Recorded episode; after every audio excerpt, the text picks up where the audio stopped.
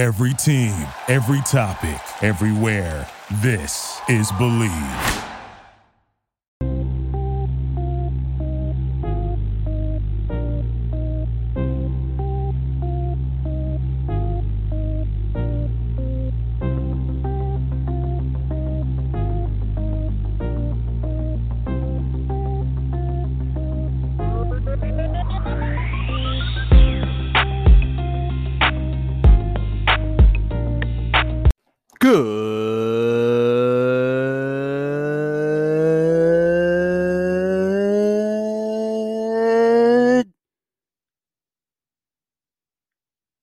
Morning, good evening, good afternoon, or good night. However, and whenever it is you may be listening, thank you for stopping into another fantabulous episode of the Take It Easy podcast. Happy Wednesday, everybody, and we've got a fantabulous show coming your way today with the return, the two month long awaited return of our friend Morgan from Australia, international correspondent for the Lauer After Hours podcast, and a fellow Le Batard Show super fan. We are both members of this weird cult that exists uh, around this show that's one of the most popular sports programs in the world. And uh, that's our connection to Morgan. And Morgan's a great friend of the show, and we love chatting with her, and our conversations always go off the walls. Uh, so we just had a bunch of laughs for about about an hour today. So uh, I'm excited for y'all to hear that because Morgan is funny and our conversations are always great. So we'll get to that in a second, but it's Wednesday. And uh, something I want to start here on Wednesdays is a uh, new little segment of da da da baseball, baseball, baseball, da da da da baseball, baseball, baseball. So at the very least, once a week, I want to just check in on what's going on on the major leagues. I know on Friday we talked about the trade deadline a good bit, and you know we talked about the Cubs and Nats getting ready to do fire sales, and boy, did they fire sale! And you know we'll get to that in uh, maybe not at all. Actually, now that I think about it, actually, if you want some MLB trade deadline coverage check out the Slump Buster. I am a, a, correspondent over there now, so we've got a few videos. Check out the Slump Buster on YouTube if you want some of my MLB trade deadline reactions and some more serious NBA talk coming up in the next day. So check out the Slump Buster as well. Link to that is in the description to today's episode. Um, so check that out for some trade deadline talk. But for our regular baseball talk, let's play our intro music, which is the Padres rap anthem, All Nine Innings, created by one Rob Stone. And I love this song so much. So, this is our baseball intro for the season for our new Wednesday baseball segments.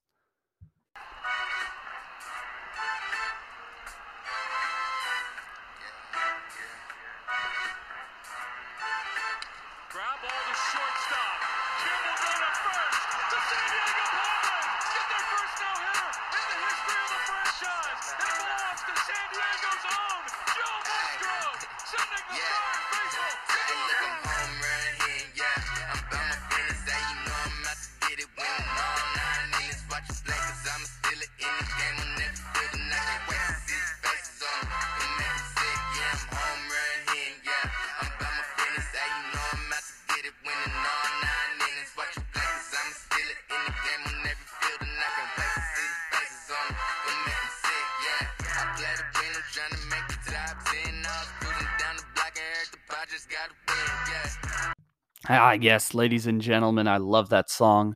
And it is Astros Dodgers week. The Astros return to Los Angeles for the first time since they cheated the Dodgers potentially out of a World Series. By the way, fun side note you know how I said when the sign stealing scandal first broke that this would cause an evolution in the sport where we had electronic signs being delivered? Well, lo and behold, in one of these uh, independent ball leagues, we have experimentations with sign stealing through little wrist like you know the little wrist uh, things that Tony Romo used to have.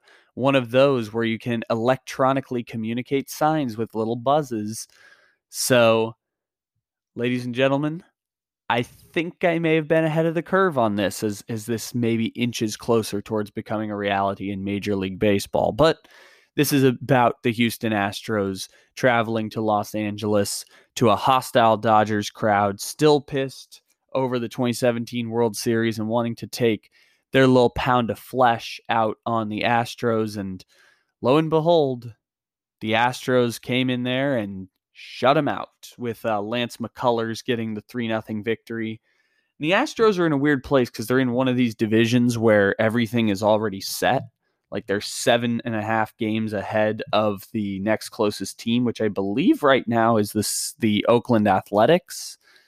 And so they're pretty much set in stone where they are. They're five and a half now ahead of the Oakland Athletics, seven and a half ahead of Seattle, who's in third place. So they're pretty much set in stone in their division.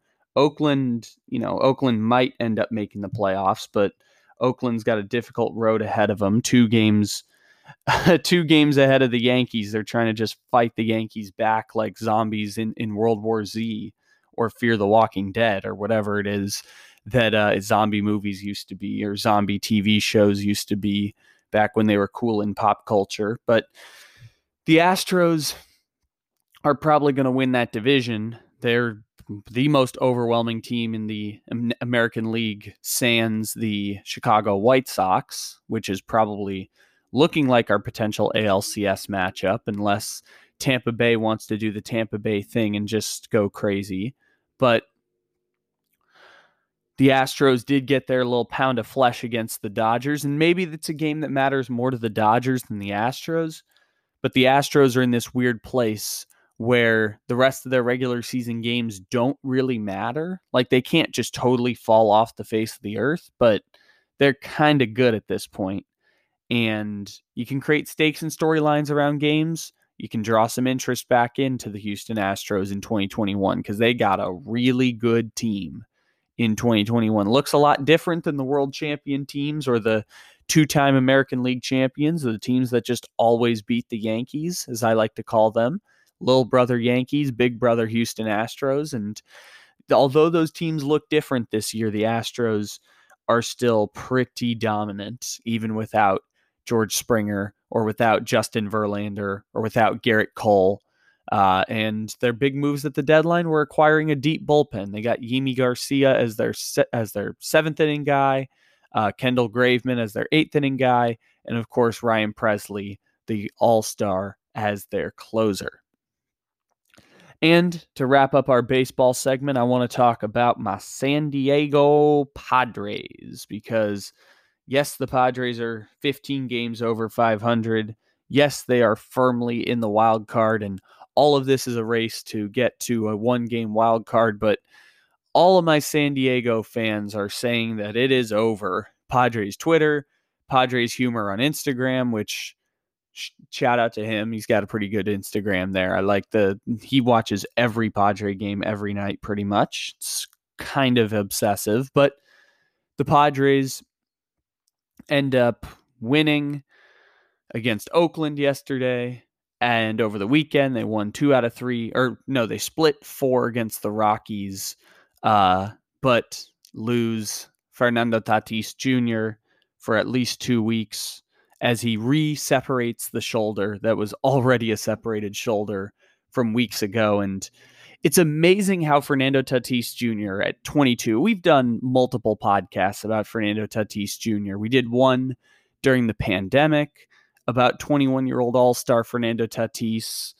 We did one after his magical two home run game in the greatest baseball game in the history of the Padres against the St. Louis Cardinals, where he hit two homers and Wil Myers hit two homers, and it was like 11 to 9. And or I'm sorry, they were down 5 1, then had an amazing comeback to win like 11 5, and they won a playoff series for the first time in my memorable lifetime. And we've talked about Tatis quite a bit, but the fact that he was 22 years old, won and was going to on pace to run away with the MVP. Now, part of that was because Acuna tore his ACL and Jacob DeGrom is out until September. And so the betting odds, like next closest guy is like Trea Turner or Zack Wheeler. But even though Tatis was going to run away with the MVP, he was doing it all season with a separated shoulder. That during his first IL stint, we thought was going to be the end of Fernando Tatis and the end of the Padres. But now he's gone, and the Padres are chugging along. They won 8-1 yesterday. Austin Nola, who I wasn't certain survive was was, you know, alive. Every now and then you get an Austin Nola sighting like a Bigfoot, but he had four hits for the Padres, drove in two runs. It was a wonderful victory against Oakland. They play this afternoon in Oakland and uh was debating whether or not to go to the game. Uh, I live about two hours away, so it would have been a nice little trip over. And I decided, you know what, twelve thirty in the afternoon, I'm good. I'll just watch it on TV or not watch it at all because there's 162 games and everything that the Padres do, whether it's pretend like they're trading for Scherzer and then not get Max Scherzer and then watch Scherzer and Trea Turner go to the Dodgers, whatever the Padres do, all of it will lead to a one game playoff no matter what. Five years of a rebuild, an entire city's hopes and dreams. Yes, it's going to be a fun regular season, but it's a long regular season. It's not like last year where every game meant so much more that I was watching every game with intense interest. It's a shorter season. It was a shorter season. Now it's a longer season. And uh, my San Diego Padres, for five years of a rebuild, 20 years of mediocrity, a fan base that all of a sudden has rallied around this team in San Diego and made it basically America's team. They have a slogan that's like the most exciting team in this in baseball and in Major League. I think it was the most exciting team in Major League Baseball. I just looked at it and I said, why can't you just take it one step further and go to America's team? Just call yourselves America's team. I'll call the Padres America's team. I'm a Padres fan, literally staring at my Tatis jersey in my closet right now. And I'm a Padres fan. We're America's team. And all of it, it doesn't matter because it comes down to a totally random one game wild card in sample sizes of baseball, where the worst teams in the history of baseball win one out of every three games, and the best teams ever win two out of every three games. So even though we lose Max Scherzer and Trea Turner, what does that do? Swing it 2% more in favor of the Dodgers? I don't think it's that significant of a loss. Although I will say if Tatis is done for the season, which we'll find out in the next couple weeks, Padres got no chance of winning the World Series. Maybe they can win the one game wild card because you can win a one game wild card with anyone, literally anyone. And maybe they get to the divisional round, but they gonna get slaughtered by the Dodgers if they don't. As good as Manny Machado is, they are going to get slaughtered by the Dodgers if they well actually if they play the Dodgers in the one game wild card that'll help because that's who they'd play right now. The Dodgers are 3 games back of the San Francisco Giants that still make absolutely no sense, but they have a really fun song that we like to play here on the podcast and you know what? To close out our baseball segment, I think I'm going to play the San Francisco Giants song to introduce our friend Morgan from Australia. Because the San Francisco Giants, I've been saying they're going to fall apart, and here we are in August, and they're still in first place with the same crappy team that won 70 games two years ago. I just don't understand any of it. But hey, now they've got Kris Bryant. They got him on the cheap. So good for the Giants. Enjoy your little song that we like to play here on the podcast, your 70s anthem uh, that is only surpassed by the Miami Dolphins 70s anthem. Miami has the Dolphins, the greatest football team.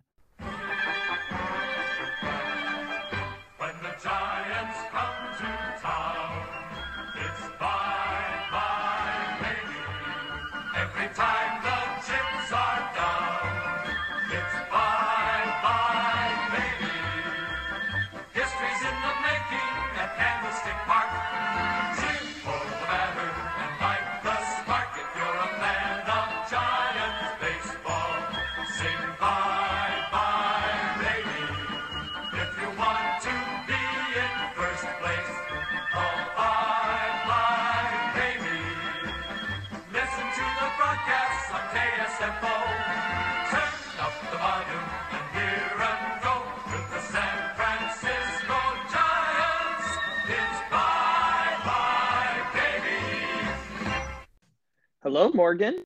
Hey, how you doing? I'm good. I uh, I think I think you'll appreciate this story as a as a fellow Le Batard super fan that I had my career highlight on today's show.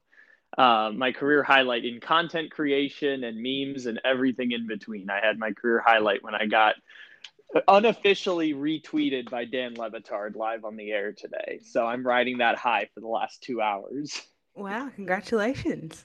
Yes, they were talking about Zach Wilson, and he, um, they were talking about how Zach Wilson looks like a child, and he had said that he looks like someone in a Disney Channel pilot, and I just smiled because that was my original meme that went viral on like the the NFL memes IG account, and we made a we made a 25 character 10 act script in the spirit of levitardian fashion and then it got reposted today and it made it all worth it.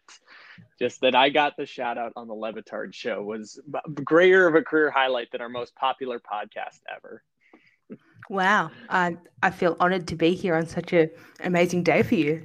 Yes uh, well amazing two hours i've been riding that high basically and now we get to come here and laugh about uh, the boomers i assume at some point Why are we laughing about the boomers? Excuse me, we have nothing to laugh about.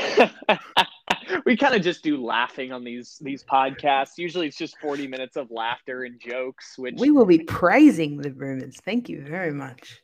I what have the boomers done? I'm not I'm not an Olympian or an Olympic person. The Uh, boomers beat Argentina by thirty something points last night. They annihilated them. who's on Argentina? Because I know Luis Scola used to be there. Yeah, but- Luis Scola played his last game and was given a tribute that went too long. um, I think that's the only way I can describe it. It was like it was really touching. It was very classy like a standing ovation mid game, which went for too long. and he was he was crying and uncomfortable, and they were still standing up and clapping. And I was like, okay, we're done they were, they were honoring that 16 years ago You know when what? he beat when he beat Team USA with Allen Iverson and Jason Kidd. I think he's 41 and they clapped for like 41 seconds. Maybe longer. Like it just it wouldn't stop. And like I I'm an emotional person, so I was like, oh, that's so lovely. And then I was like, okay, we're done. Come on, let's keep We're good here. Yes. Yeah. I mean, He, yeah, he gets it. Like he's crying. This I- is awkward. I- Can we go? I thought that was a joke. Like I had assumed Luis Scola was long gone from the NBA ever since he was on that uh that 2016 Nets team that was truly one of the worst in NBA history. But also, I can name you all 12 players that were on the worst Nets team in the history of the NBA. But that I just thought that was the last stop of his career and that he wasn't playing basketball anymore. And here he is pulling up to the Olympics four years after that. Well, they did uh, make a point to say that like he always prioritized playing for Argentina and blah blah blah. Like in the lead up to him going off the court and probably during the 10 minute standing ovation. like they the 10 minute standing ovation for, for Yeah. progress for the world. In world basketball, Luis Scola made more progress than any other person in the world. He dedicated his career to representing his country, and I know all about it. Yes, as the as Australia makes it to the semifinals for the first time in the country's history. Do they play the US next or do they have Luka? I don't I don't uh, we play the US next. I no, I think that was the semifinal. I think we're now into the quarterfinals. Um, let me check. Um, yes, against the US. The final four, right? They're down to four teams, I think. Oh, we are down There's a to good 14, chance That's correct. There's a good chance you're gonna medal. I know I know the US is there, I know No, there. no, we finished fourth many a time. There's not a good chance that we'll medal. There's a good chance we'll finish fourth. Okay. That's that's a little pessimistic. You're sounding Yes, I have. That's what I have to do. I have to go into this worst case scenario. I can't go in there with my hopes up because, like, as as biased as I am, if the best team wins, the best team, then we win. But we don't have the best players, so So looks like France and Evan Fournier, who of course the Oh. Knicks paid twenty million dollars to. Um, it looks like those are the other two. So you, you, even if you lose to the U.S., you could you could beat Luka. You could beat the uh, the the you Evan can beat Luka when you lose to us. Excuse me. Yeah, You can I go and play Luka.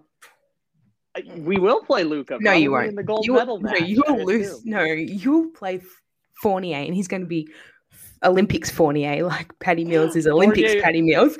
And Fournier's gonna be the new. He's gonna be the new Scola. That's what you're saying. He's going to be Scola, Patty Mills, everything that he wasn't at the Celtics.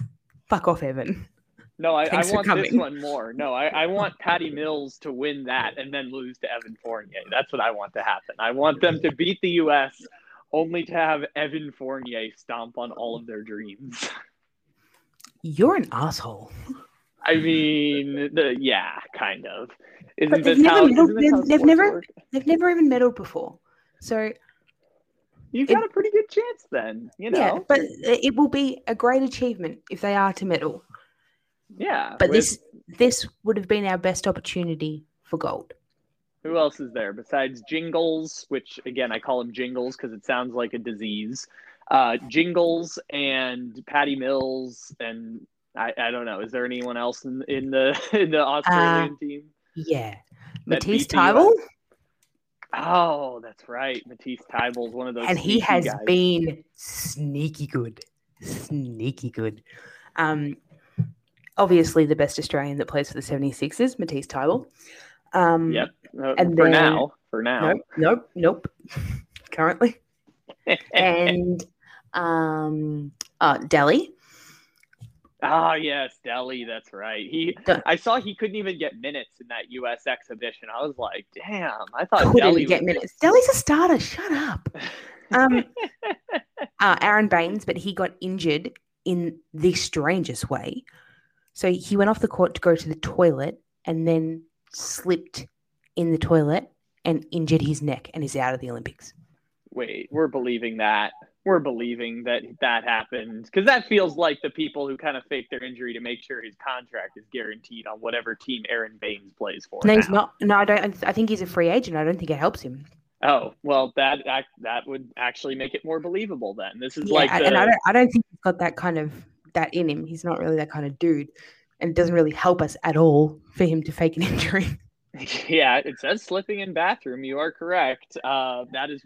See, that's one of those all-time great stories, like uh, John Wall slipping down the stairs in his house and tearing his Achilles. I put all of that in air quotes. Um, by the way, Dante Exum, Australian. Dante Exum, correct. Yeah, he's been really good too.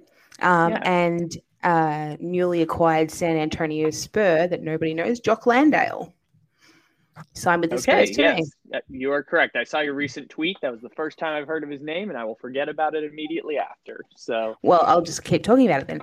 So on ESPN Daily today, Wendy said that he was going to go to the Heat. So I thought, well, who needs to hear this? Obviously, the Heat won't know who Jock Landale is. So how do I get this out there? Well, I go to the person in charge of Heat culture on Twitter, Parakeet Cortez, and I tell him that Jock Landale might be going to the Heat, and he didn't know who that was. But now, then he did. Then he DM'd me six hours later, and he says, "I hate him because he went to San Antonio." So yeah, Mayor of Heat propaganda. If you're not with us, yeah, you're against us. Yeah, and Jock Landale is now against us, and he hates him. So sorry. Uh, and they were also spurred by Patty Mills, who they thought Blame Brian gonna sign more. Windhorst. for getting their hopes up, or for getting the the mayor For- of Heat Islands program. Yeah, yeah, up. for, for ruining everything for Parakeet.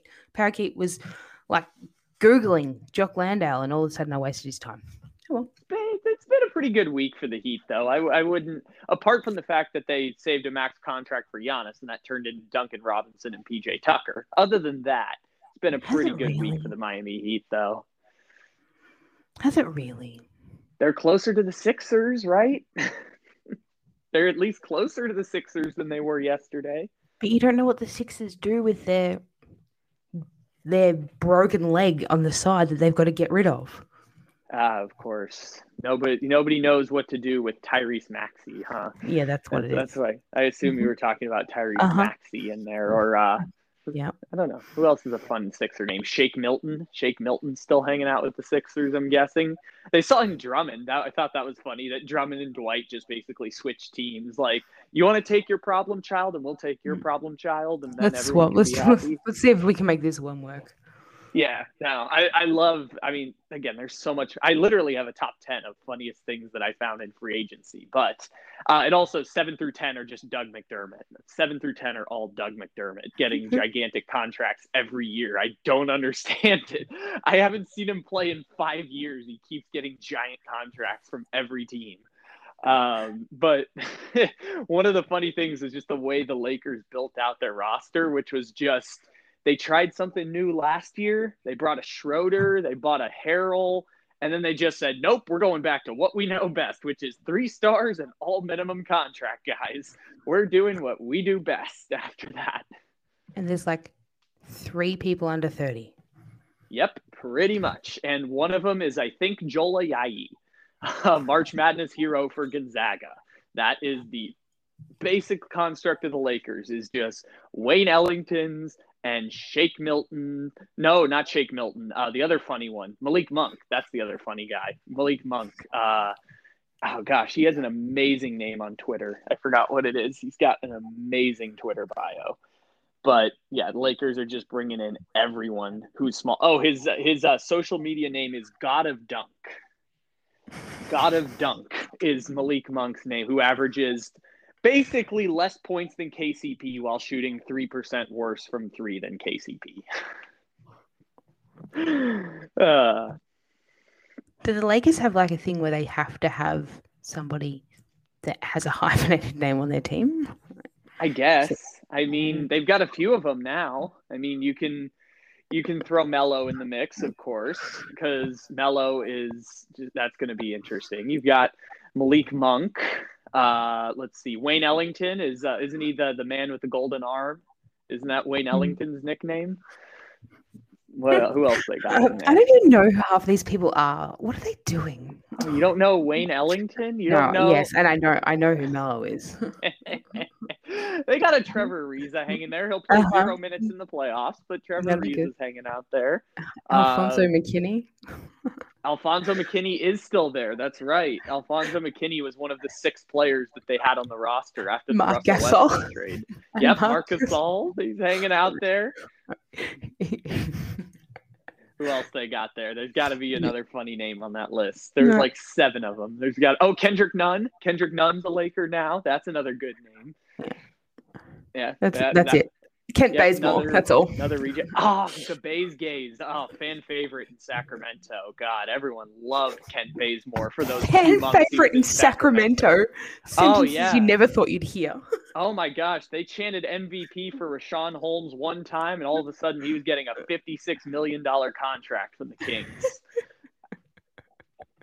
Oh shit. Those magical two months that Kent Bazemore was a king were some of the best two months of Kings basketball. My best two months, I mean meaningless basketball on the way to a 30 win season in 2020.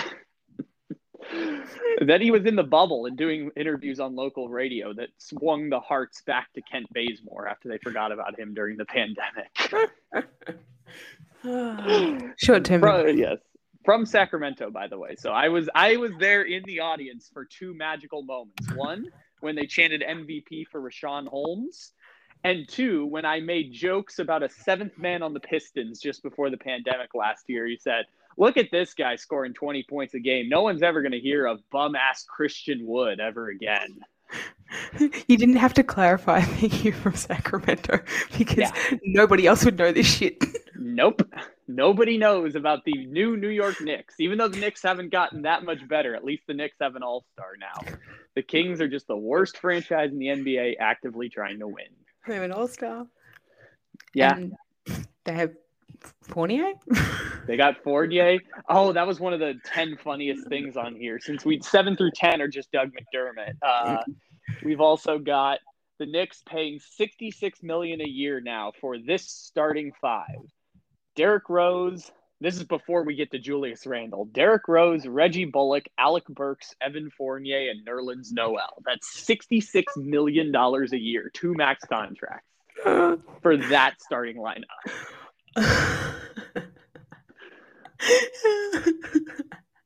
They lost Mike Conley. They lost DeRozan. They lost Kyle Lowry. They lost Chris Paul.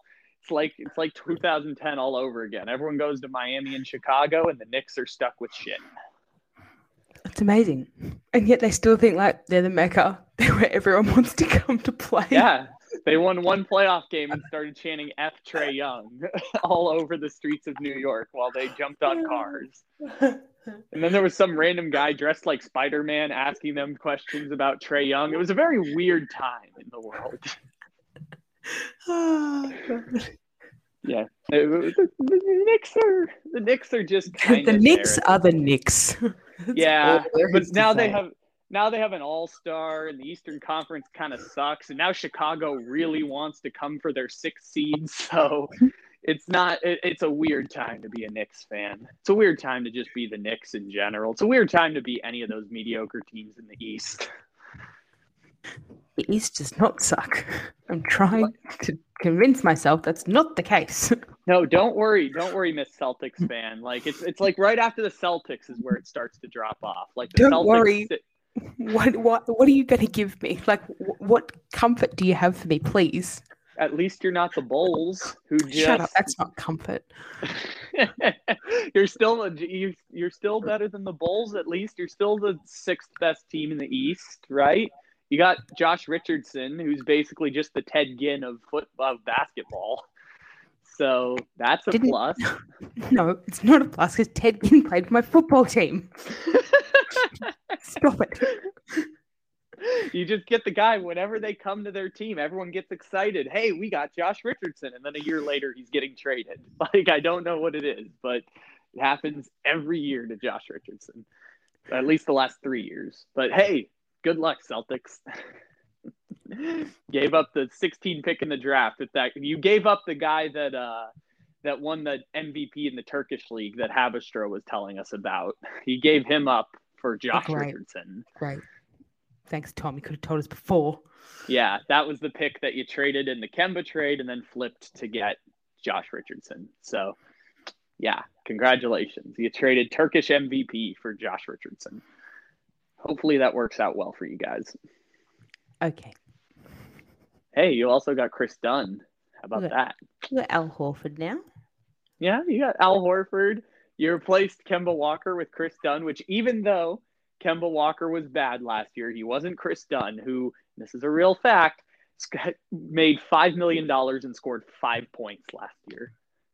Kris Dunn scored five total points and made $5 million. Hmm. But hey, now he's your backup point guard. I'm reading an article on Forbes in, into Brad Stevens keep, keeps putting his mark on Boston Celtics roster. I'm just like, why are you writing this, Forbes? Yeah. Why? what- Like, what is his mark? It, it looked like at the beginning he was just going to target all the people he used to coach back in 2013. It was like Jeff Green is connected to the Boston Celtics. They couldn't Let's- even get those guys. Let's date this article. All right, great. July 31st. So let's see how wrong this article actually was. Stevens is not yet satisfied with the Celtics point guard position, with rumors swirling around about Lonzo Ball. No. Patty Mills. No. Ricky Rubio. Piss off.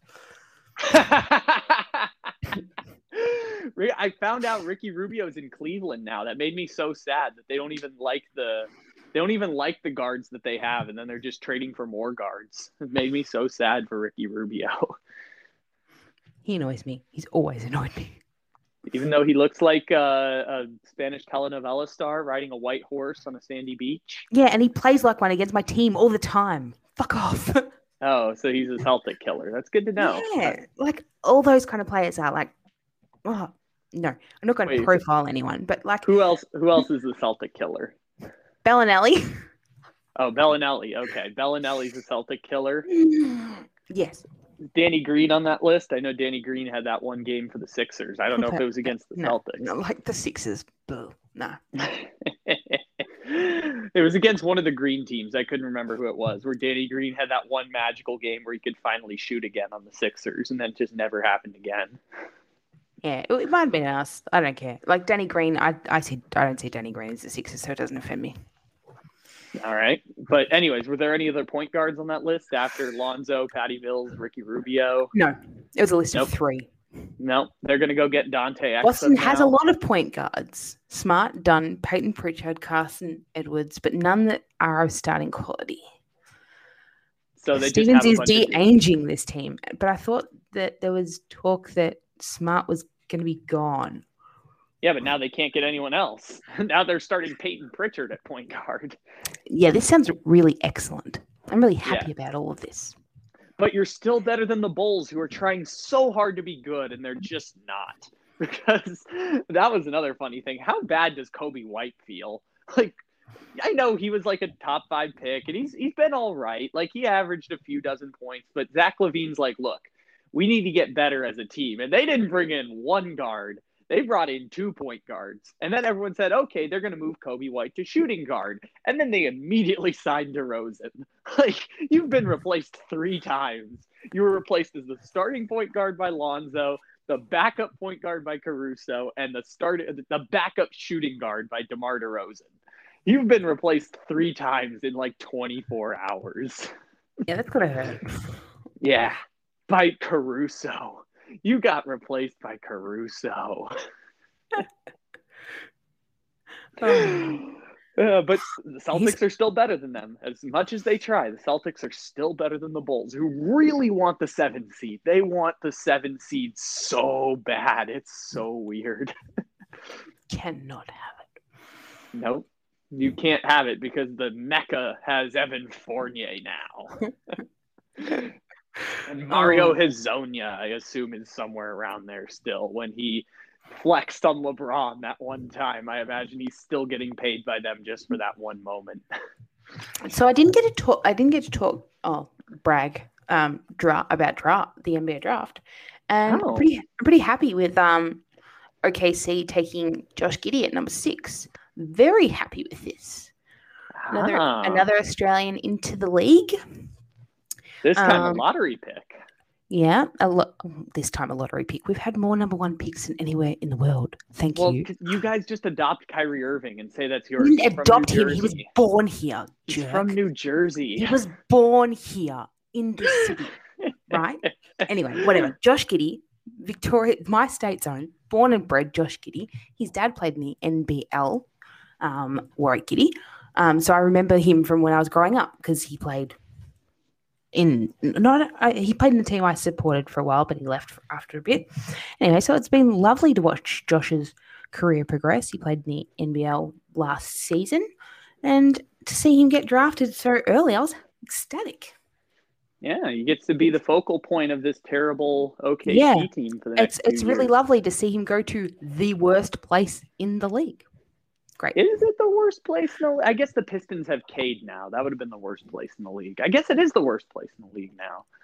Especially because they will trade you any second they get. well, I hope they you. do. I hope they do trade him. Can he go to the Celtics? Do they have anything left there? Let's see. Maybe. I don't know who they could get from the Celtics, but yeah, no. Uh, I loved um I loved that Oklahoma City tried to trade Shai Gilgeous Alexander and then immediately signed him to like a hundred and seventy million dollar extension. I was like, that's not reassuring. Like you're gonna package him and Giddey at some you were ready to package him and Giddey. You're probably gonna do it for the right player at this point. But But we've got nothing to give. Like the only things of worth we have are not just worth, given to I- I- Oklahoma City. but are not worth giving up to anyone. Like we've got two worthwhile, valuable pieces, and they're not worth trading for anything but top level that no one's going to trade for. So Yes, only the top 10 players that aren't available right now because all of them want to stay in the same place. And so everyone else is just left to pick at, at the Kyle Lowrys of the world. Yeah, at the try and build a carcass, at the way. absolute carcass of the NBA. Like we've been having these discussions over the last couple of weeks. Like, what what would we pay for Dame? And Oh, as, Celt- as delusional Celtics fans, you mean? Yeah. What would you pay Yeah. for Dame? Okay. yeah, and oh, we it wouldn't be Jason. No, I, I I would imagine that it would be the same package for for James Harden, like you know, Jaylen Brown, Marcus Smart, a few of those picks that don't exist anymore. Uh, I don't know, Grant Williams. Maybe you dump Grant Williams in there. But he's so Um, happy, yeah, but it, I like him. He's got I mean, a you nice don't- spirit. You don't have to convince me to love Grant Williams. I picked Tennessee to win the national championship in my bracket, and I became the biggest fan in the world of Jordan Bone and Admiral Schofield and Grant Williams for like two weeks. I'm still holding on to that magical run that they had. But yeah, I don't know. Like all those picks were supposed to turn into something, and now it's just, you know, there's a Robert Williams here, there's a Payton Pritchard over there. Here down here we've got your uh your semi semi Ojeleye is not there anymore. I think he signed somewhere He's else. He's gone. Okay, I, I, he's on he's on one of those bad teams. I think. Uh, maybe Detroit. Did Sem, did he join Olynyk in Detroit? I'm, I feel like he's in Detroit now. Uh, oh, he's on the Bucks. Oh, that's way better. That's way better. He's on Milwaukee now. Oh my lord, what an upgrade for him. Going from the, the the mediocre Celtics to the reigning champs, that's a victory for Ojeleye. I had him going to Detroit. It's poor timing. He used to ring you, dickhead. Like, why did he go? No. Well, now he gets to replace PJ Tucker, right? That's basically what his role is now, or is DiVincenzo the person who's replacing PJ Tucker? matter. It's poor timing. You don't go after a ring year before. Fool. Yeah, I mean, we'll tell Bobby Portis that he had a chance to walk away from all of that on top, and he decided, nope, I'm going to sacrifice twenty million dollars just for the torment of pressure. He could have just walked away and collected his money, and then, you know, twenty five million dollars richer. But he signed up for misery. Oh well. to your to your point with uh with your friend Giddey, um, are you, so are you at the stage now in your life where you're starting to watch the kids of people you grew up watching, uh, yeah. and, um, and, feeling that's real. feeling your real. mortality a bit? Um, I don't know. So I'm not not sure about so much about like I know I'm old, but um, especially in the sport that I follow the most in Australia, Australian rules football. Um, like we have a there's a father son rule, so like you draft players of ex players that played a certain amount of games, or whatever. So it kind of keeps like the tradition going, and um, which is a really nice thing to have. And so in my team currently, we have I think maybe six sons of past players, which um, is really nice. But at the same time, it's like I watched their dads. I loved their dads, and I now watch them as children play. And um, yeah, it, ages you. It certainly ages you. But um, I don't really remember Josh Giddey's dad, but I know his name very very much. Okay, so you're you're hanging around the territory I am because I didn't think you were like you know in, remarkably old where all of a sudden these are the stars you grew up with. Like, there's one uh, baseball player right now who I found out was the son of my brother's favorite player when he was like seven on the Padres, and apparently his son's in the majors now. I'm like, oh, that's the first case of someone we watched whose child is now in the same sport, but. I'm I'm getting there slowly but steadily. It seems like you're getting the first generation of Mm, sons yeah, of, of sort of. players. like yeah at my club at least like i've i i sort of remember like there's a guy who's he finished his career now and he was the son of a player when i was very young so i feel very old looking at him but yeah, you know because I'm it is what I'm the same age as the people getting drafted now, so that's my yeah i'm not yeah, that's something that freaked me out was uh, um, in November when LaMelo was drafted. I remember when the whole Lonzo, L- Jello, LaMelo, where they were all famous and had a Facebook show and all that stuff was going on. I remember I was in the tenth grade and they said that LaMelo was in the tenth grade. I, I and then I came full circle four years later. I'm like, holy shit, I'm the same age as LaMelo Ball, and he's getting drafted in the NBA now. Oh my lord, there are people now being drafted from 2003 into Yeah. the NBA. yeah so josh Giddey was born in 2002 and that that he's younger than that- me. that hurts me on a very deep level Oh, um, he's um, younger than me now. No. younger than you i was in high school when he was born oh no. It's all right.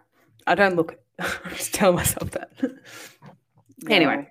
He, and he does look like he's five as well. Like he's a very scrawny little thing. That is true. little thing. He's a scrawny little thing. I mean, I don't know I should say that about somebody of his, his height, That's but yeah, he's the number six pick in the draft. I mean, scrawny little thing. Says me and Adonis. oh no! Why are we doing this to Giddey? No, I love didn't him. deserve this. I love him. He makes me giddy. That's terrible. Sorry. Bam, bam, I'll bam, a fine. Um, yeah. I was gonna. I was thinking of silence or loser game show sound. right you should have hit me with silence. I would have cried. Yeah, no, just let you drown in, in that joke. please. I'll, I'll just You- sing it. I'll just mute my microphone and just turn around. You Um, know what you did.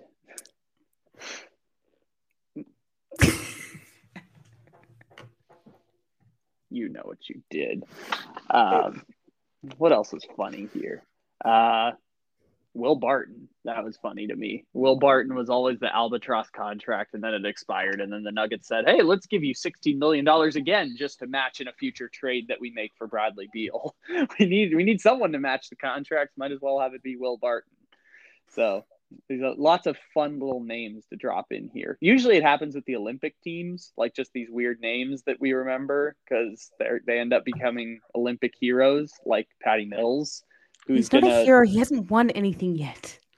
Oh my gosh, you you're saying that Patty Mills is not an Olympic hero? He's an? Australian. He's an Australian hero. He's a wonderful representative of our country, of his people, of our Indigenous people, and he is a wonderful ambassador for us. He hasn't won anything. Okay, but this is the thing. If we're gonna come up with a Captain Australia at this point, like uh, if if LaMelo or not, if Carmelo is Captain America, if we're coming up with a Captain yeah, uh, yeah. Australia Then yeah, that's fine. But win as a representation of your country, you would Give me something, rather- Patty. Like I'm begging you, please. This is this is my plea to you, as a passionate green and gold Australian. Give me something. Just cover the one- spread. Just, one time. I'm going to use my one time on this. Please, Patty, one time. I want a medal. Okay, I was gonna say just please win something, except the one time that you beat the U.S. like two weeks ago in an exhibition. But other than That's- that, just I want a medal. You'll take bronze. You'll take bronze by beating up on Fournier. I want them to win something without that idiot who is not playing with them. And then I want him to never win one. Oh, you're talking about Bogut, right? No. Hi. He replied to my tweet this week. Oh, if you ever feel like you really just want to go like fishing on Twitter, you kind of want to fight with somebody, just tag Andrew Bogut. He'll respond every time. He can't not.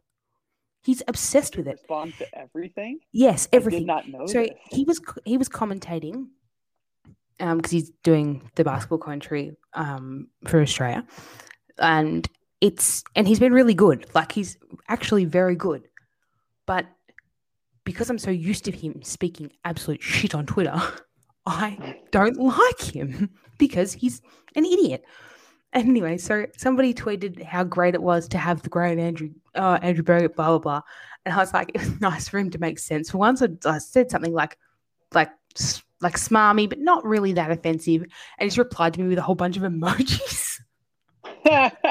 Like within about five minutes, I was like, get a fucking life, mate. You just finished commentating. that is unfortunate. And I knew it. I, I knew it. As soon as I responded to the person, I thought that person's probably big enough that he'll read it, and then he's going to reply to me, and he did. Oh well, come I- at me, come at me, Andrew. I'll take it. Well, so here's where I was going to take it instead of the Andrew Bogut route. But the Andrew Bogut route is, is actually a good one. The thing I was going to say is if you're looking for a physical embodiment of Australia, if it's not going to be him, it's going to be Dad Bod Jingles.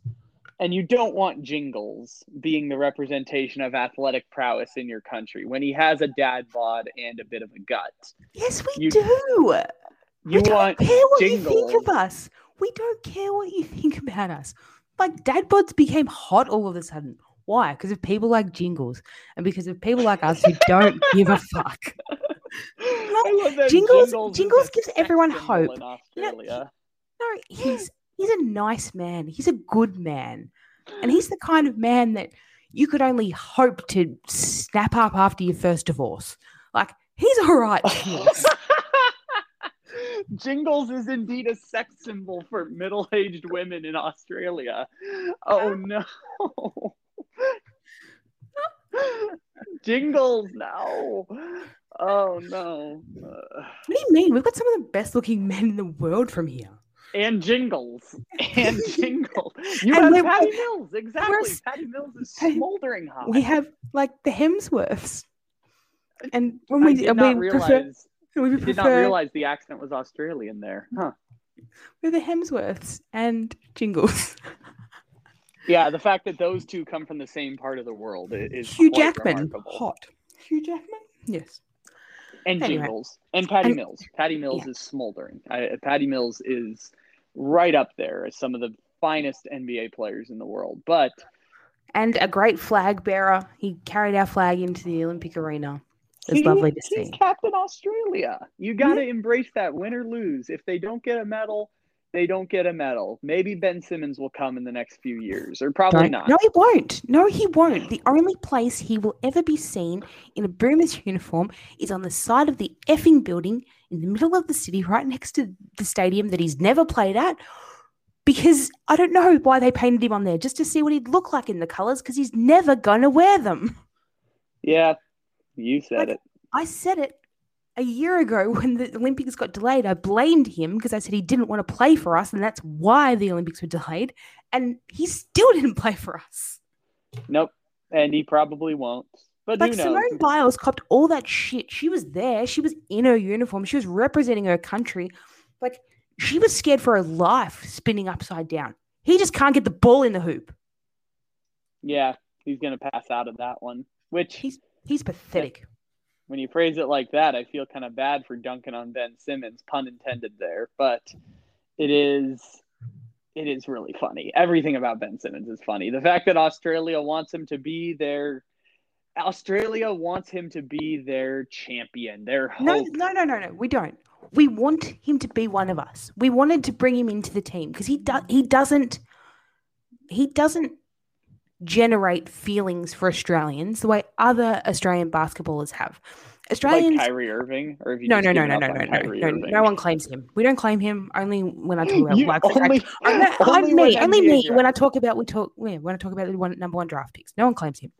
But when like no one has an emotional connection to Ben Simmons because Ben Simmons doesn't see himself as being an Australian. He hasn't represented us. He doesn't he doesn't speak like us or for us or about us in any glowing terms. And that's okay. If he has negative experiences here, I'm happy for him to voice them. But he has nothing nice to say about us. And he doesn't appear to be one of us when he is never here or representing us. And it like it is it being playing in the NBA, I get it, is the biggest thing in the sport. But that's not our country. So for us, we want you to represent us in our colours in the Olympics. That's a big deal to us. And it doesn't matter to him. So we don't care about him either. Well, I do because I'm a bitter bitch, but most other people don't care. Morgan from Australia, ladies and gentlemen, the the bitter bleep right there. That is uh, that is a great monologue to walk out with an Australian basketball team that she cares about fiercely and literally no one else cares about. Is it a white thing? I'm trying to figure it out. Is it just because Doug McDermott's white? He's not even a good player. He was splitting time with JaKarr Sampson last year. Like, why does he keep getting gigantic contracts? Put it I on the poll, Ty. Are we still making Dougs? I think we're still making Dougs. I think the first husband is a Doug, but also I think he's in his 40s. So maybe we aren't making Dougs anymore.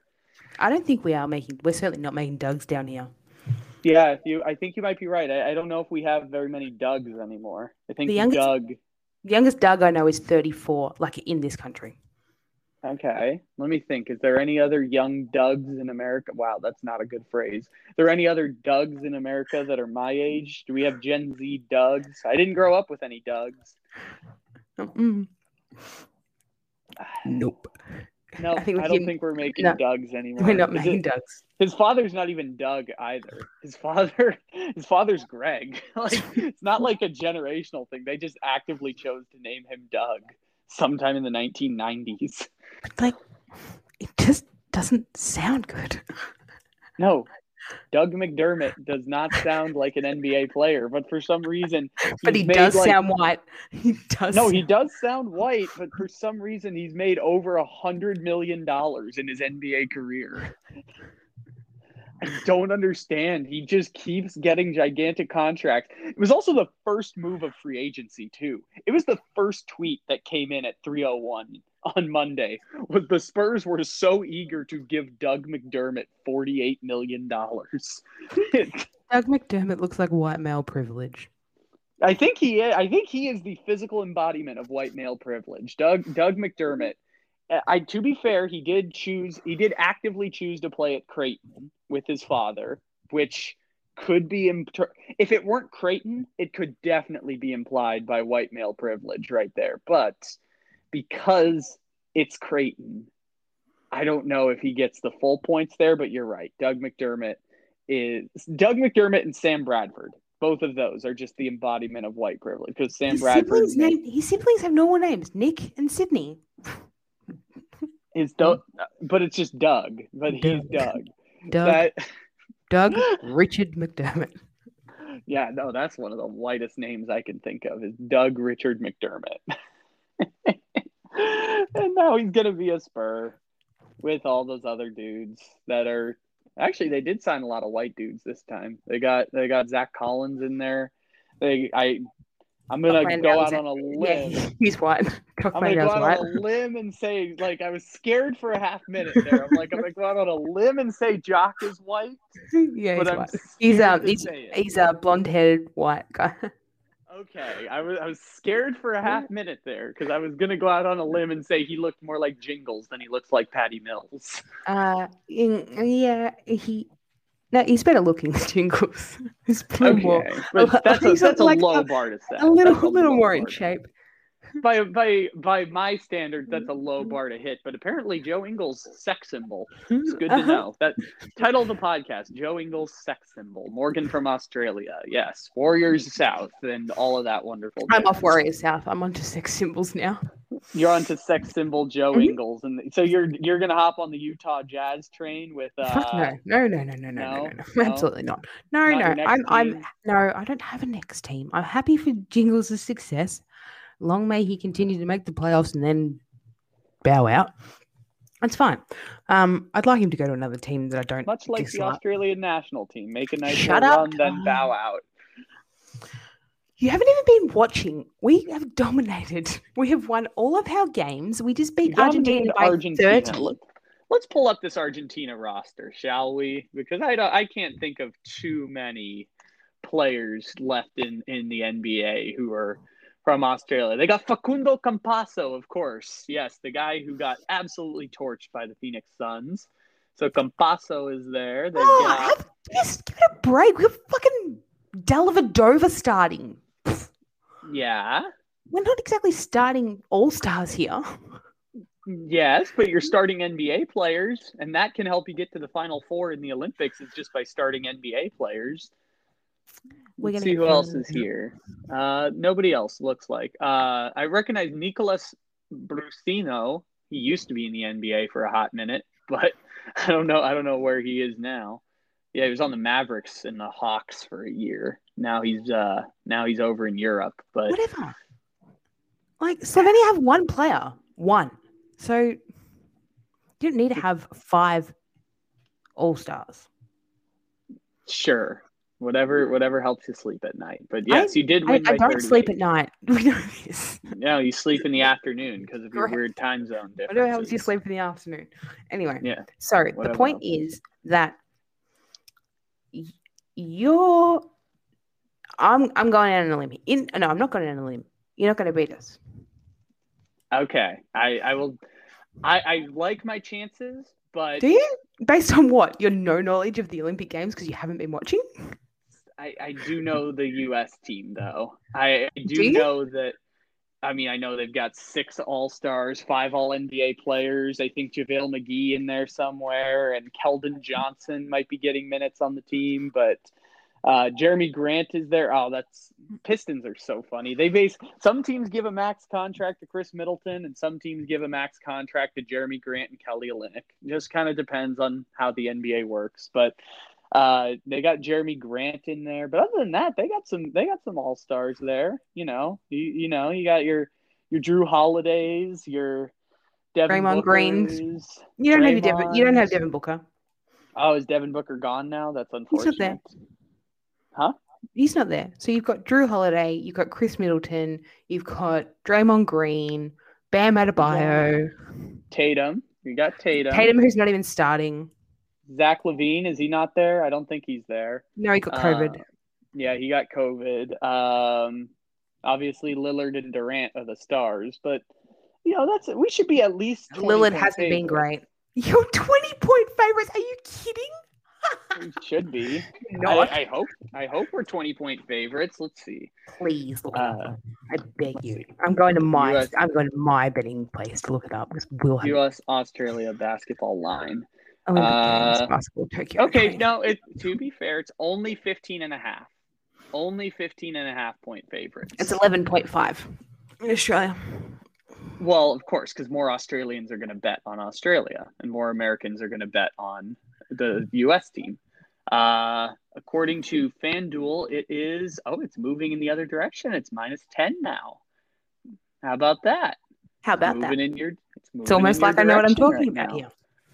Yeah. How about that? Australia's got a little bit of a chance here. This, you know what this feels like? You know, the the U.S. playing against Iran. It feel it, that feels like Alabama against like the Citadel, and now we're getting into uh, Alabama versus Notre Dame. Like Australia, no, no crap to Australia. You're just not Alabama. You're you- not Alabama. You don't understand. Like, just because you wear the uniforms doesn't mean you're like the dream team. You're not. This Oh, team no, of you- players is not very good together. Not good. You are correct, but chemistry only makes a difference when there's not this significant of a talent gap. It's when the talent gaps are a little closer No. that chemistry starts to come into play. It's just overwhelmingly positive in favor of the US that they should win that game quite handily. Not saying they will, but they should, even with Keldon Johnson, who I imagine is not that much better than Dellavedova. Your champion team will not. No, our champion team will beat your team of champions. I thought you haven't won a medal yet. You No, letting But we, but as a team, we are going to be. We are going to win a medal. I'm putting it out. there. You just have to beat Fournier. That's it. No, Just shut up. We have to beat you first. just beat Fournier and you can get a bronze. You can walk away with that beautiful bronze medal while we play Luka. And if I squint, it looks gold. championship. I'm not gonna Yeah. You're gonna play Luka. How about that? You guys are gonna Mm. play Luka next. Yeah, we are in the gold medal game. Yeah, with Potbelly Luka. Love it. Potbelly Luka, Potbelly Jingles, just Who- dominating. Yep. Luka Doncic, who might be on the second best team in the Western Conference next year, with Potbelly and all, is going to carry the the Slovenian team like he carried the Dallas Mavericks until they ran into Kawhi Leonard, and he got hurt, and I'm still salty about that because they should have won.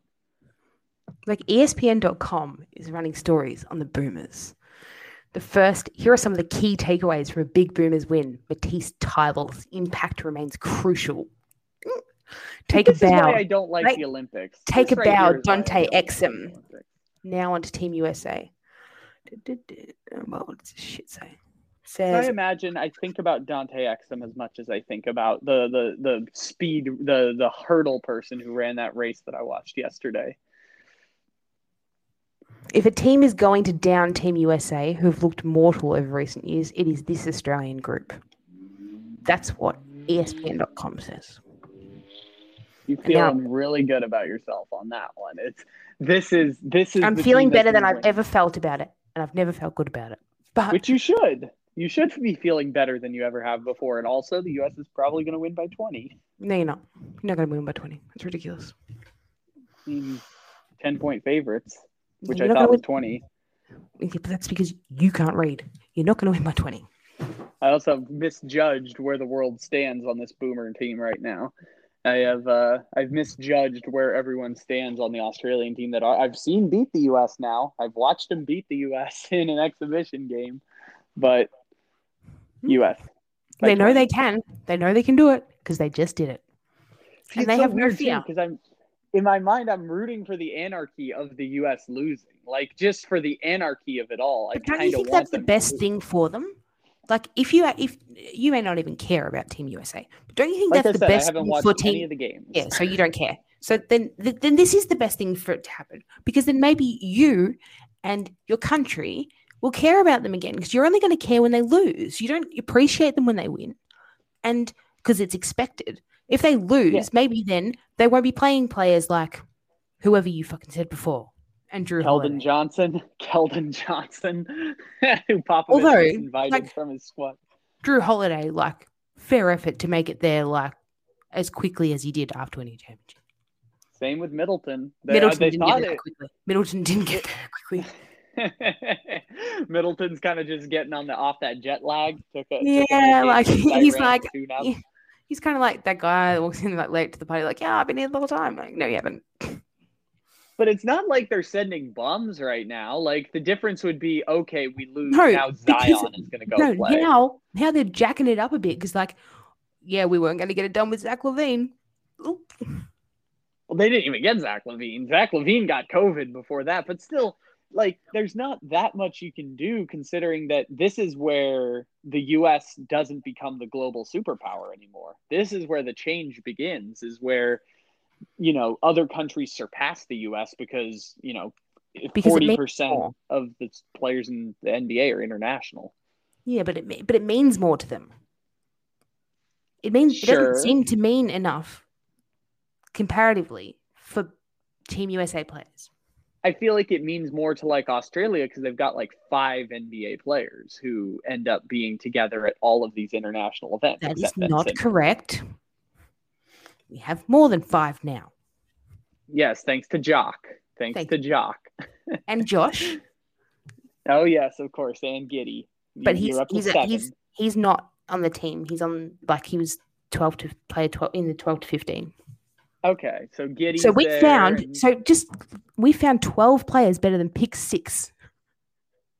yeah, that's yes, theoretically, but the U.S. team also has like an unprecedented level of talent right now. I guess precedented from the '90s, just relative to the rest of the world. But you're right. There's no LeBron. There's no Steph Curry. There's no Zion, and you know, four of the 10 best players in the league now are international because 40% of the NBA is global. So, or And they all look like a loaf not of bread. No, just one looks like a loaf of bread. No, two of them look like a loaf of bread. Yeah. I The forgot. top Luka, two- Luka, The top two international players look like loaves of bread. well, well, Giannis is a chiseled god, but Oh, Yes, sorry. you're- you're all right, two and three. Two and three look like loaves of bread. Two and three look like loaves of bread, and then who else? I'm I'm missing one here. So LeBron, Steph, KD, Harden. Oh, Joel Embiid. Joel Embiid's international. So yeah, He's a loaf of bread too. sort of. I he he He's comes bready. and goes. He comes and goes. It- like every now and then, he he's eating cheeseburgers while getting massages, and then he pulls up looking like just a lean dude, like a lean seven footer who can do windmill dunks. Yeah, because like someone will call him fat, and then he'll go and do seven thousand sit-ups and take his shirt off just to troll them. Yeah, because that's that's Troel Embiid, which uh, Who who was celebrating uh again? I think he was like I don't know, cheering against the USA in the Olympics previous like recently. I Sorry, assume. I mean, Just, he's just to be a troll. from Nigeria, so that would be that would be a victory. Is watching KZ Okpala win for Team Nigeria. They were Now, scrappy. also- Nigeria. They were scrappy. Almost forgot KZ Okpala, also Sacramento Kings legend. Uh, if you wanted to see a team that, if you want to see a team that's not full of loaves of bread, Nigeria. Nigeria, yes, that team was excellent, and They- so many fun names. They were carved out of stone. And then they lost. Who did they lose to? They lost to someone pretty bad. They lost to Uh, Australia. ah, they lost to Australia. There you go. Not they very just- badly. I don't think they lost to us very badly though. They were re- they were tough. Just rough. uh, again, Patty Mills we know he's really good. And internet Olympic Patty Mills is another beast. And apparently, it was too much for Olympic Gabe Vincent, who I assume will become a thing within the next 12 years. Is Olympic Gabe Vincent? I look forward to the next generation of Olympic stars. Yes, because the U.S. won't be the dominant superpower anymore. Not until they care again. Even then, they're losing the talent pool. I mean, yeah, sorry, Steph Curry doesn't want to play for the Olympic team. That's kind of unfortunate, but I, I don't I don't even think losing to Australia would change their minds. I think people are kind of just indifferent to it now. I think the only thing that I think you can gain from it is oh Zion and Trae Young are going to show up now instead of Trae Trae Young put his hand up and they didn't take him. Yeah, no, because that's just how people. That's just te- that's the problem Team USA has that they should do an under twenty four team with like five players who are over twenty five. They should have like an under twenty five Olympic team that they send where it Yeah, becomes. and then and then put your Draymond on there and you put whatever. yeah, KD can Have- have- go. Like whatever. Have five players that really want to play. Like there there's no reason why Trae Young shouldn't be there. Yeah, that's well, they had a ton of guards was the reason, but that's why they put JaVale in over Trae Young. Like, why did you not do that? Like, you're gonna put you're gonna put Keldon at center. You're gonna put Bam, and I don't know uh, Uh, who who's the other tall. After Bam and Draymond, there's not a lot of height left on that team. So you're just gonna you're just gonna do small ball. And Yeah, which is also- unfortunate that we lost Baynes because it was a point of difference that we had. with Also, Trae. Young by Olympic rules, I think would die just draw, drawing the fouls. Unfortunately, I think Trae Young would FIBA die by Olympic rules. Yeah. Yep. It's not. It's not going to work out well. So.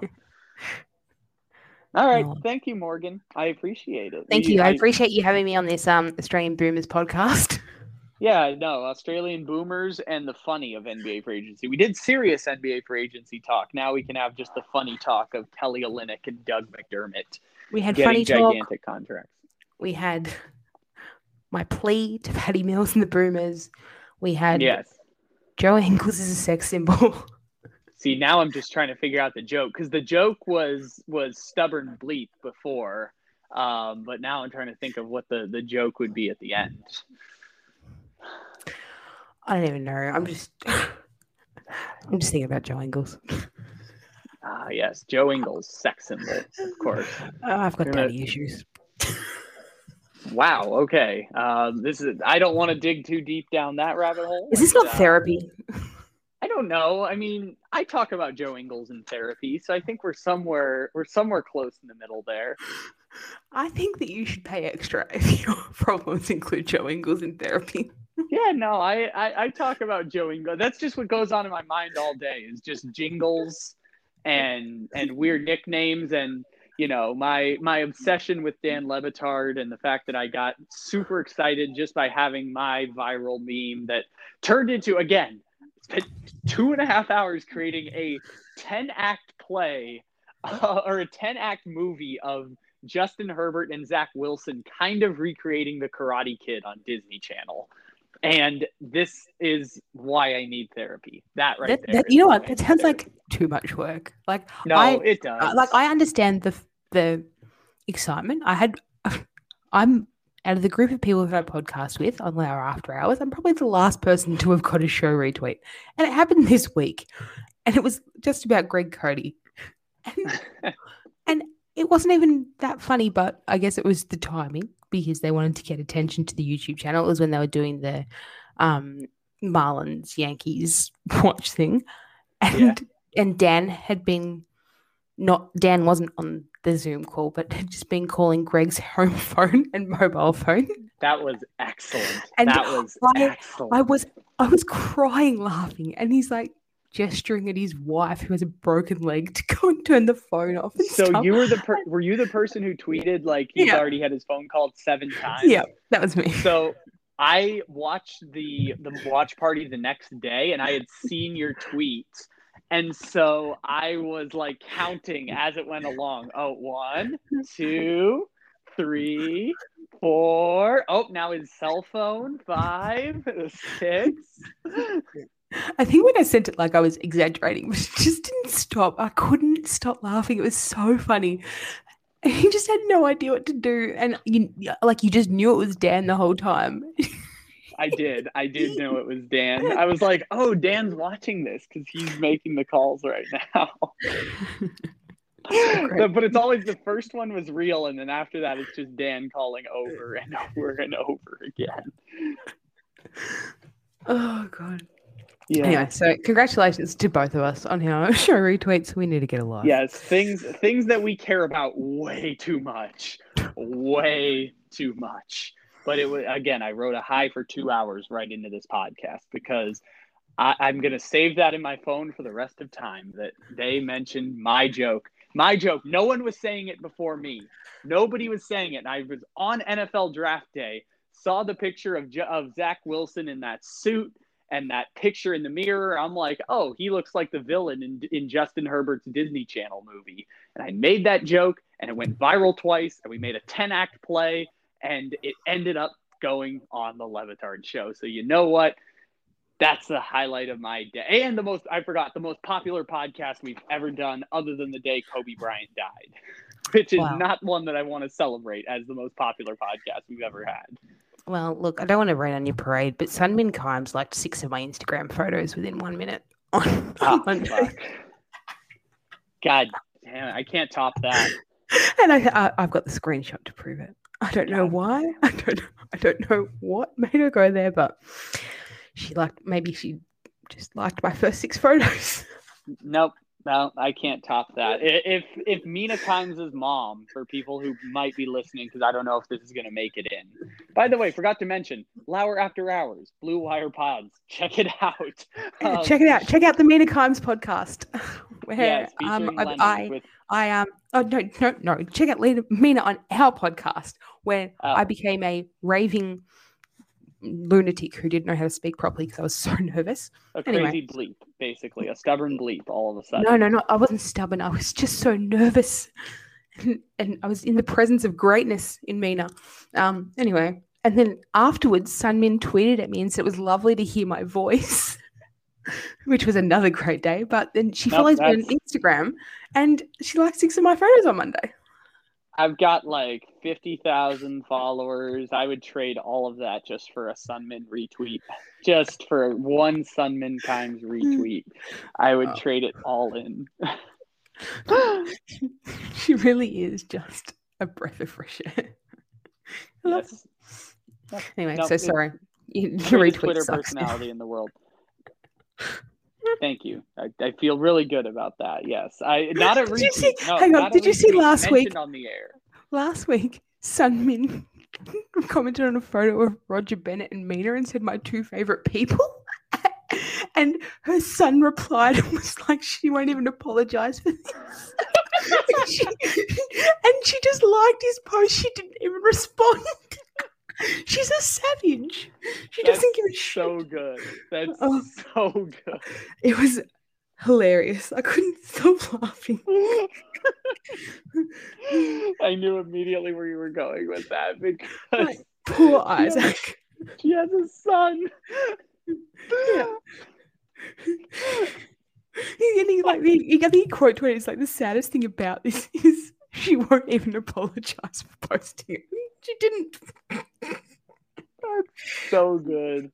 It's This is like good. elite troll level. Elite. Yes. No, no. These, these are the things I love. The not sports obsessed. I, I'm constantly thinking about Joe Ingles and and that is what I live for more than anything else is just Sunmin Kimes tweets and you know banter back and forth between the Le Batard show. I live for your life, basically. I live for your life as an a as a a, a- an F list celebrity or a G list celebrity in, in the this weird sphere of the Le Batard cult that we Look reside a in. Z list celebrity who can get a response from Parakeet Cortez. That's it. And has and has access to the bat phone. The bat phone gives you credibility, though. I, yeah, yeah. I've I've got it. I I haven't called it recently, but one day, one day Oh, I don't. got. I don't know if they do calls anymore, though. they That's don't do calls anymore, but Yeah, like it'll ring. It's still. I know it's still connected. I've called it once, But the bat phone. The bat phone gives you cred in this in this Le Batard show sphere that we exist in. The bat phone gives you some street cred. Yeah, when they when they trust you enough to give you the phone number that they give to guests, um, I think that that's that says maybe you're not a psychopath. Maybe. You're not a psychopath and you're a little bit of a celebrity. And I wish I could reside in that world around the Le Batard show. But all I can settle for now is just hiding in the shadows and having Dan talk about my content on the air, which is honestly a career highlight. A You know what? No, I'd. I'd take that because Dan's never spoken to me or paid attention to me at all. I well, spoke to Stu once. to me either. It's I, I spoke, but he hasn't talked about me, nothing. But I spoke to Stu once, and that's as high as I've gotten up the totem pole. Ah, So you've gotten Stu, yeah, I called connections because their, their first their first Twitch, I called the bat phone during it, and Mike and Mike answered, so I got on the Twitch. That's good. That's And- so good. Like I don't know why, I just I got the carriage from somewhere, and I was like, I'm just gonna do it, just gonna do it. So I just called, and I'm gonna call Great. that phone. And got through. You got Yeah. through onto the line. Yeah. Ah, That's that's awesome. See, that's that's the kind of power I wish to have in the world. It's the ability to have a direct access to Mike Ryan and Chris Cote anytime I want. you can't just DM him. I, I you think I haven't? You think I haven't done it from my Instagram account with 50,000 followers? I still get ghosted. I have created a bingo board with the Le Batard show and been ghosted. Actually, Juju responded one time with it, and I got retweeted by the Grid of Death account. But I have been ghosted many a times by one Mike Ryan Ruiz. You got to get Mike at the right time, or on the right topic. But Sure. Roy will just- re- Roy, Roy will reply if he likes you. if he doesn't, he's just going to ignore you forever. I don't know. I don't know if I don't know what the uh, what the level of credibility is to have on that, but some way, shape, or form, I I will take this victory today. It's not me personally, but it's my content from my brain. I It's know I came you up with the produced. joke. Yeah, no, Yes, that's yours. It is my content that went viral, and it now is part of just pop culture. Just pop culture associates Zach Wilson with being the villain in a Disney Channel original movie starring Justin Herbert, uh, with 25 characters that we created afterwards, uh, including Matt Ryan just being the referee who just wants a good, clean fight. Basically, that's that's what he looks like 100%. That was my favorite one of all of them. Um, yeah. Also, Ryan Fitzmagic is in there somewhere. I forgot what he does now, but yeah, it was fun. Anyway, thank you, Morgan. That's okay. The Saints signed Kwon Alexander today too. okay. The end. Um, Yeah, the end. yeah. And Jameis Winston, Jameis Winston's taking QB one reps. Great. Yeah. Jameis Winston, good on him. Also, That- Rodrigo Blankenship gets bullied. That was kind of a mean thing I did to him, but he does look like he gets bullied. Him and Scotty Miller both look He- like they get this- bullied. Honestly, honestly, Rodrigo Blankenship joined the football team just so he could eat his lunch and not have someone beat him up for it. Yep. And then hit a couple 50 yard field goals now and then. That's Yeah, yeah. Uh, that I ever since he played in college, I was obsessed with him because I was like, it takes some kind of balls to just look like that and not give a fuck and just wear those glasses and not care. and have Star Wars collectibles that you actively share on podcasts. Um, he, I think he has an Instagram account dedicated to it too, um, with his Star Wars action figures. Yes, I think you're. Yeah. I think you're right. I think he did just join the football team to to not get bullied in high school. Yeah, well, bad luck. We're still going to bully you. Yes, now because you're the NFL's. Now you're the NFL's nerd, unfortunately. So, yeah, good luck to him. Thank you again. Lauer After Hours. Check it out. Yeah, check us out. Hit me up on Twitter when Australia win you want to apologize. Thanks. Bye. I will. I will. I will give my full apologies to you in in full form. If yes, I want a Boomers end up thread. I don't want just one tweet. Multiple. Thanks. See, now you've given me something to root for, and it's root for Alabama. Basically, you've given me reason to root for Alabama, and I don't Nobody- like that. Nobody wants to root for Alabama. You are correct, but only when they're playing Notre Dame. Only when they're against Notre Dame. I will love to watch Notre Dame suffer.